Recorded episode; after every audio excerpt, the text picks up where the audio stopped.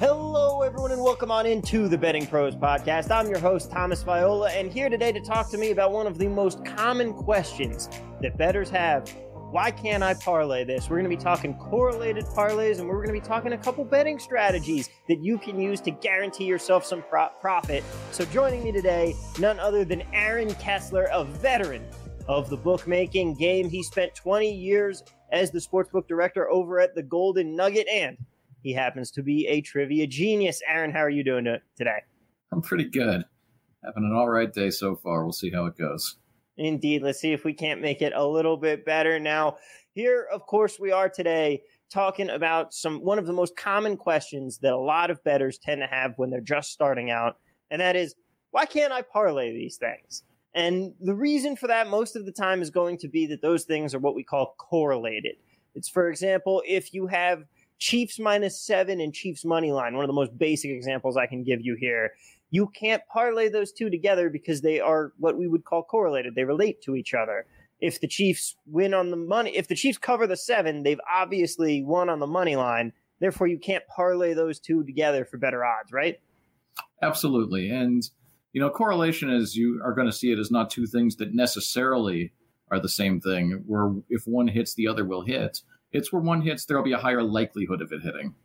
And know, one example I always like to give people say you've got a football team between your high school and the Raiders. Now, the Raiders are favorite, spread's 55 and the total is 59. You're not going to score in this game, most likely. So if you take the Raiders and you lay the points, that means it's probably going to go over. If you take the points, that means it's probably going to go under because, you know, it's just there are not many scores that are in the middle of that. That's an extreme example, obviously, but you see it with you know football game where it's minus 16 and a total of 41. If you're going over, you're figuring that favorite's going to score a bunch of points, and if they're scoring a bunch of points, they're probably going to cover. So because of that, it's not really a true two to two point six to one parlay. You know, you're much more likely to hit one or the other, so the books will shut that down. And there are a couple other potential opportunities where something like that happens. It's not just in football. It can be the same thing in something like hockey. If you have a team that you take on the puck line at minus 1.5, you're going to run into the same problem trying to bet the over, right? Right, because the goal totals are so low in hockey, you know, fives and sixes, that if you're laying a puck and a half, you're almost certainly going to go over, or if you're taking it, you're trying to go under there. And, and yeah, the reason for that is just more common scores. And, and just because two things are correlated, it means that you can't parlay them together. It doesn't necessarily mean that you can't use that to your advantage when it comes to making your bets, right? Right, absolutely. You know, in baseball, what a lot of people will do, since the home team doesn't bat in the bottom of the ninth if they're winning, the home team is correlated to the under a bit. You have 17 half innings instead of 18. The away team is correlated to the over. You get 18 half innings for sure if the away team wins. So there are small degrees of correlation you can still use. It's just the direct correlations are going to be locked up by Sportsbook. Another one you see a lot is if you're betting matchups, say in NASCAR. You can't bet William Byron over Chase Elliott, Denny Hamlin over Chase Elliott, and Martin Truex Jr. over Chase Elliott. Don't want to let you parlay all those because that's just one bet against the guy. You're getting six to one odds on the deal. And one of the big things with that, with that, you talk about the things that aren't true odds for a parlay is the fact that you can't parlay prop bets together a lot of the time. And that becomes no more apparent than when it comes time for the Super Bowl, when there are a few things that you can parlay together. But for the most part, on a lot of these props, books aren't going to let you do that, right? Right. Because there are so many possible correlations that to set them all up and lock out the correlated events and keep the uncorrelated one, ones open would be pretty much a full time job. You know, you can't take Van Jefferson over three catches and Van Jefferson over 50 yards. Those are obviously very correlated to each other. But you also have some correlations that might not be as simple.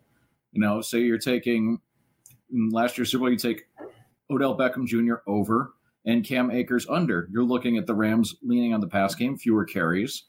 And because of that, there's a correlation there as well. You can't identify the correlation between everyone in a single game. Now, with the rise of single game parlays, you're seeing a lot of sports books with the black box model. You don't see what goes into it, but they're going to be running things that are going to let you bet these, but the correlation factor will take it down a lot. And we don't get a look at that. We don't, you know, you'll see plus 200, plus 200 should be plus 800 normally, but you're not going to get plus 800. You might get plus 600, you might get plus 400, you might get plus 1200. But it's not a very transparent process. Now, that what exactly is it that you mean by the black box model? That's what you're talking about there is it's not math. It's not a oh, it's absolutely formula. math. But but but there's not a specific formula that you can look at and say these are what the odds are going to be from putting these together. Yeah, there is a specific formula. We just don't have that access as players. And you know, if you take enough time, I'm sure that there's a way to build it and make a model out of data. But that is an awful lot of work. I know some people have looked at it in the past. I'm not sure that there's enough reward there because even so, you're looking at betting parlays that are very long shot events.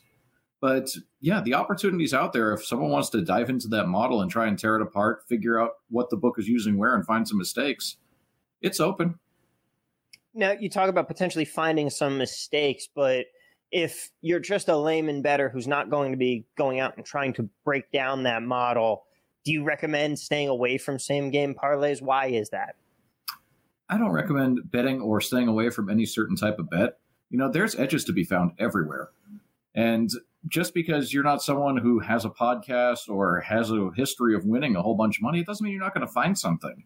Anyone can make a mistake, anyone can find a mistake. And if you can find the right exploit, you can make some money off of it.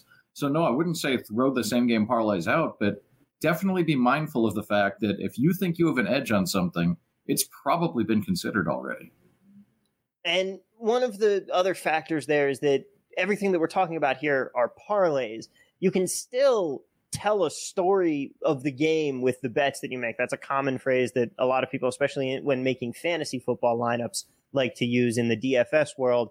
Like you said, an OBJ receiving yards over parlayed with a Cam Akers rushing yards under, you can't make that parlay but you can still look at it and say, well, I'm going to make these two individual bets because I'm believing this is going to be the game script.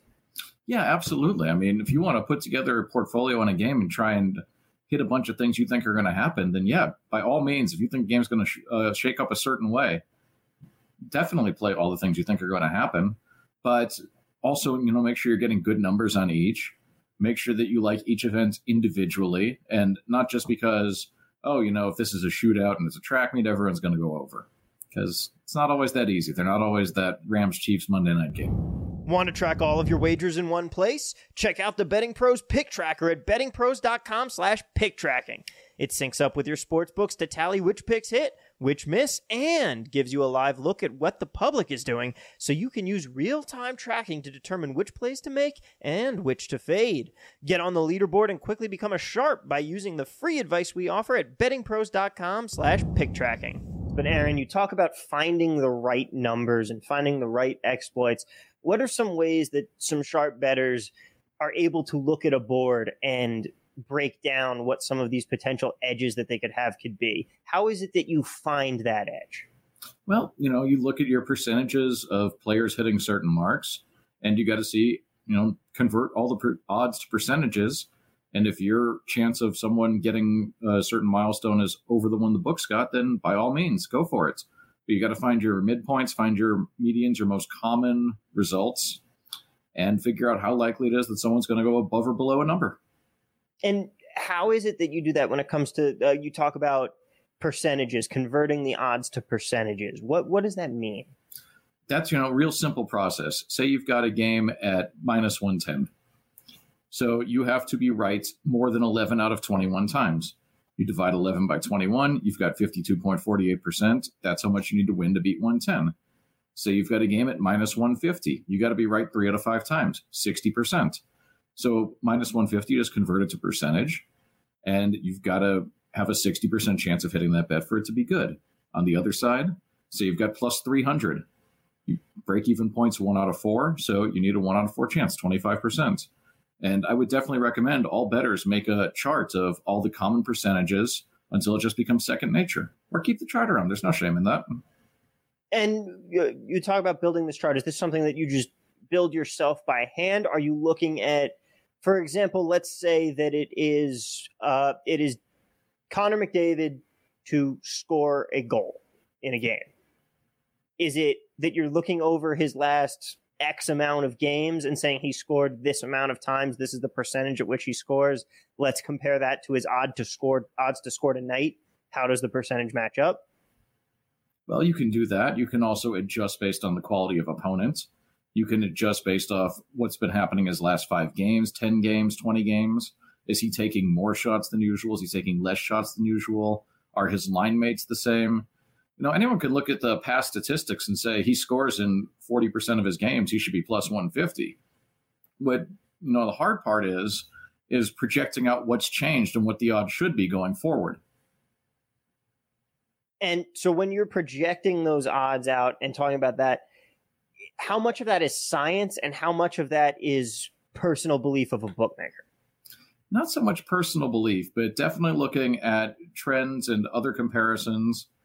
And sometimes there are just events where you're putting up props, but no one really knows what's going to happen. You know, the Broncos Kendall Hinton game was a great example of that. They started a wide receiver at quarterback, guy never played quarterback in the NFL. They didn't have anyone on the roster who was able to play quarterback. And a lot of people were just guessing at that. No one knew what to make it. Is he going to throw for 30 yards? Is he going to throw for 230 yards because they're down? It's one of those things where there weren't any priors and you couldn't tell. So if your model was better than what the books had, you were going to clean up on that. And when you talk about models here, one thing that I want to get into specifically was a great success that you had behind the counter several years back when the Broncos played the Panthers in the Super Bowl you had the numbers for Peyton Manning stats drastically under what most of the books around Las Vegas had. And sure enough, you ended up being the one who was right on that front. What is it that the models told you? How is it that you came to your conclusion? Well, I've got a little bit of a black box myself that I use for making single game props.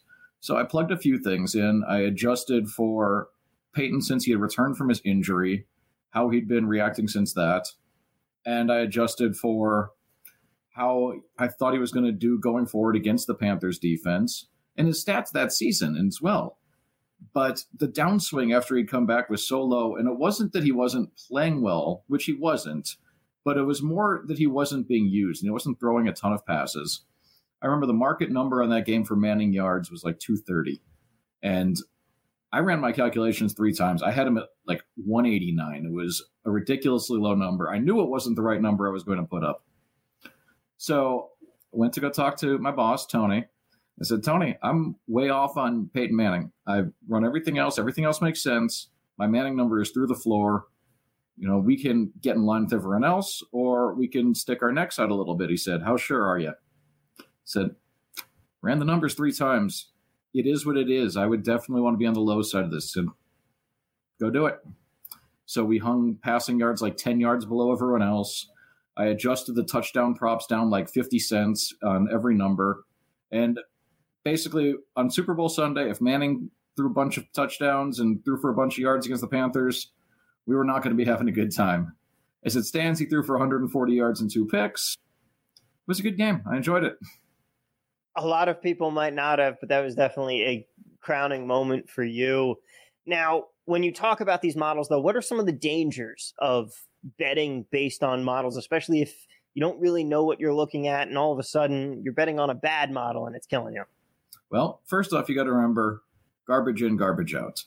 And another thing is the books are using their own models, and the betters who are experienced in betting enough money to move the market are using their own models. So say you've got, you know, the Vikings at the Jaguars, and you've got Vikings minus six. If the game opens seven, and you want to take the Jaguars, but then you see it's moving to seven and a half, mm. it doesn't mean you're wrong necessarily, but it means that someone who knows something is betting on the Vikings. And you should at least step back and consider is there something I'm missing? You know, why does their model say one thing and mine says another? And now, real quick here, just to get this caveat in. When you say someone knows something, you are, of course, referring to someone who simply may have a better model than you, not something of subterfuge. Yeah, no, this is, you know, sharp betters who have been doing this for years, who have been very successful in making a lot of money. They're doing it with models. They're not saying, oh, I like the Vikings. I think their rush game is going to be really good this week. You know, they're just printing out numbers and getting scores, and it is what it is Exactly, they're using the same techniques that the sports books sports books are using. Right. If if a better was starting out and wanted to figure out a way to get into using those kind of techniques, what's the best place that they can start? I wouldn't even know where to begin, but you know, just start getting some power ratings, working from there, seeing if there are any adjustments you want to make each week, and before you bet off of them, compare your power rankings to something like do I think this team is really this much better than this team? Sample your power ratings. If you have the Giants at 89 and you have the Chiefs at 97, think to yourself, would I make the Chiefs eight over the Giants in a neutral? And if not, maybe either your perception is not where it needs to be or your power ranking needs some adjusting. Guys, real quick, remember when you're looking for free picks and sports betting advice, bettingpros.com has you covered with tips from over 150 experts to make it easy for you to cash out.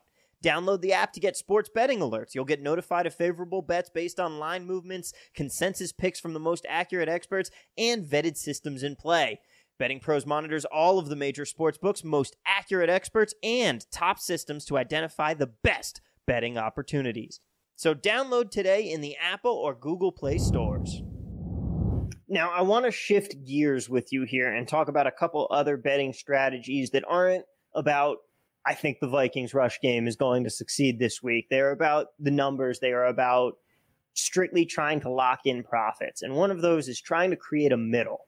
Uh, of course, for those who don't know, a middle is when you attempt to take both sides of a game at specific numbers so that you create an opportunity in the middle where both bets can hit. For example, taking Chiefs plus seven with the Vikings plus one. If you can get something, that's obviously a smaller middle, but if you can get something where you have a chance for both bets to hit.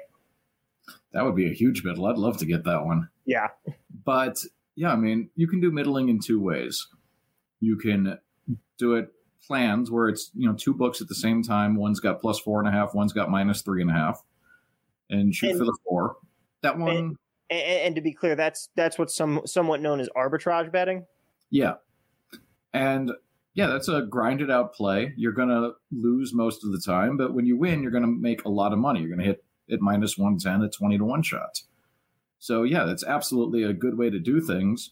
It doesn't always present itself in that big a form. And you have to think about it. What are your chances of hitting? Are you going to hit this more than one in 20 times? You know, there will be opportunities on basketball games where you've got a minus 15 and a half and a plus 16 and a half in college. But I mean, are you going to hit that one time out of 20? Maybe. It's just a question of is it worth it? You know, totals, you might get a middle of a point or two points. Another thing to look at is middling over time instead of middling across books. You know, you may think that a game is going to move, and say you think it's at six and it's going to close seven and a half. You lay the six, and if it comes back to seven and a half, you buy back for either the same amount or part of the amount of your bet if you like the minus six. So you can do things like that. You can middle futures, which is bet a long shot, and then if they start to get favored, then bet the other teams and lock in a profit. And what are some of the sports that are really a potential opportunity? What sports give you a bigger chance to create a middle? Where does that opportunity most present itself? college basketball, especially early in the season, you see totals move, you know, five, six points quite often. So you'll see some things there where you can get some middles. I don't recommend using in game betting to middle because if that line has moved, you're dealing with a new set of circumstances. You know, say you bet a college basketball game over 147 and there's 85 points at the half. Your new number might be 160, but if you bet under that, you're pretty much already locked in on the first bet. There's no reason to start throwing away your profit on a number that's new and rebalanced, and probably the correct number for it is. Guys, real quick, I want to talk to you about Sleeper. It's the fastest growing fantasy platform today with millions of players. You probably already have a fantasy league on there. I use it for mine. It's a game changing product unlike anything else in the industry, and now you could win on Sleeper by playing their new over under game. It's super simple. First, just choose any sport then choose two or more players that you like and pick the over under. For example, number of points in a basketball game or hits in a baseball game. Then choose the amount of money you want to enter into the contest. If you pick correctly, you can win anywhere from two times to over 20 times the money that you put in. The main reason I'm excited about Over Under on Sleeper is that it's the only app where I can join my buddies' contests and play together. It's got a built in group chat where I can see and copy my friends' picks with a tap of a button. It's insanely fun to ride it out and talk some trash together. So stop what you're doing and download Sleeper now to play their new over under game. Have fun with your friends and make some money. Just make sure to use promo code BettingPros, all one word, and Sleeper will match your deposit up to $100. Again, download Sleeper and then use promo code BettingPros, all one word, when you deposit and make your first pick. Might I suggest Klay Thompson under 20 and a half points in their matchup with the Memphis Grizzlies on Wednesday. Terms and conditions apply. See sleeper.com for details. And so that's a really interesting point that you make about uh, middling in-game numbers because I was about to suggest, especially in a sport like basketball where you have a wild swings in the action, it's a game of runs, and the numbers can vacillate very wildly. In-game betting not actually a great way to try and create a middle, right? No, it's really not. You're throwing away a likely profit and putting it on a 50-50 shot. You know, these things are calibrated as they go. You're making two completely different bets. While it may be on the same market, it's you know two bets with two different sets of information. Exactly, it's it's two different, uh, as you said, sets of information because now you're betting on a new number with a new set of information that the book also has, and so their number is just more likely to be accurate now than it was pre-flop. Yeah, I think so. And speaking strictly for myself, I'm much more likely to bet on the same side in game as I would pre-game because if the circumstances have changed, and I think that know, my team had a bad run early, I'm more likely to just press it. I usually don't think that it means, hey, they're down, this team sucks, they're dead. And the other thing is that you're also throwing away a bit of your you're throwing away your price. You're taking a team that you could have gotten as a dog pre-flop, and now they're going to be a favorite because they've been on a run. I I am very with you there. I one of my favorite strategies for in-game betting in basketball is like you said, I have a team that I like pre-flop. I might not like their number pre-flop, but I wait for in-game because especially, especially in the NBA, you can see a team go down by 15 points, and that by no means means they're dead. And as long as you like the team and think, okay, well they can come back, like it's almost a God-given thing that the Warriors are going to go off in the third quarter. So if they're down big in the first, I like to consider going, okay, well I can get a great number on this team right now and there's still so much game left to play, it gives you more of an option on a team that you liked. Yeah, but one thing to consider is remember the book knows everything you know. Mm-hmm. So if you're betting the Warriors and say they're minus 10 pregame, at halftime they're down 16. So you would think, okay, there's half the game left. They should be minus five second half because that was half the game spread. But you also if they're down, so people expect already expect them to even out. And also, maybe you know the shot variance hasn't gone where it's going to go. The other team is shooting the lights out, and you expect that to come back a little bit. Plus, there's always coaching towards the game results rather than the spread. You know, the coaches aren't coaching to cover; they're coaching to win the game. So while you see, you know, you could come up with a second half five or six, the number you're looking at in that game is going to be closer to you know ten or eleven. So make sure you're not giving away too much value when you do that, because remember, they're looking for the same things you are. That's a very great point. Now, another strategy, and we touched on it a tiny bit here, is hedging. One of the ways that you can set up a hedge is, as you said, if you have a nice long shot futures ticket, then that team gets hot, goes on a run, and all of a sudden you can bet against them on the other stronger teams. What at what point is it that you start considering a hedge if you're a, an average hundred dollar play better? Is it a point where you get to a dollar amount? Is it get where you get to an amount where you can lock in a certain amount of profit, or just when you feel comfortable with the opportunity? Yeah, that's going to be different for everyone, but I would definitely advise to have a strategy before you place a bet. Figure out what's my goal with this bet? Am I going to hedge? When do I start looking to hedge? What price do I want to get out at? How much am I trying to make here? Because, you know, you have to have all these things ready and you may need to make quick decisions. So I would say definitely be prepared to hedge, but don't get locked into anything. And Aaron, the last thing that I want to ask you here we see it with all of the free picks, all of the promotions, and people that throw numbers and teams around on social media these days. How is it that you can go about as a new better finding people that you can trust? How do you identify good information from bad? Well, to quote one of the great philosophers of my youth, trust no one. I mean, if somebody is trying to sell picks, they have an ulterior motive. Do they think their picks are good? Probably. Are they good enough to win? If they have to sell them, probably not. You know, there's not a lot of people out there who are really good enough to beat the system. And if they are, they're betting it themselves. And so much of what professional bettors do involves getting the best number, getting the right type of bet, and just saying, I like the Celtics. The Celtics are good. The Celtics are going to beat the hell out of the Kings. There's more to it than that, what sharps do. So find a couple sources that you know and trust who are educated and well respected within the industry, but be very judicious with who you trust. You know, you talk about paying for picks. I have never paid for picks. I would never pay for picks. I have paid for tools. You know, I'm a subscriber to sites like KenPom where I use their data to make more informed bets. There are some people who do very good analysis in the premium space. But if you're paying for here are your locks of the night, that's generally not a good way to go. And that's why people should head on over to us at Betting Pros, where we do give out a bunch of that analysis you talk about. We have insights from experts around the sports betting space. Have to get that plug in there. Guys, please go check it out at bettingpros.com. Aaron, thank you so much for joining me here today. I really appreciate all of the insight. Uh, where can people find you and the awesome work you're doing? I'm over on Twitter at Aaron Kessler just simply my name. Been there for quite a while, and if you like dumb tweets about sports, I'm your guy.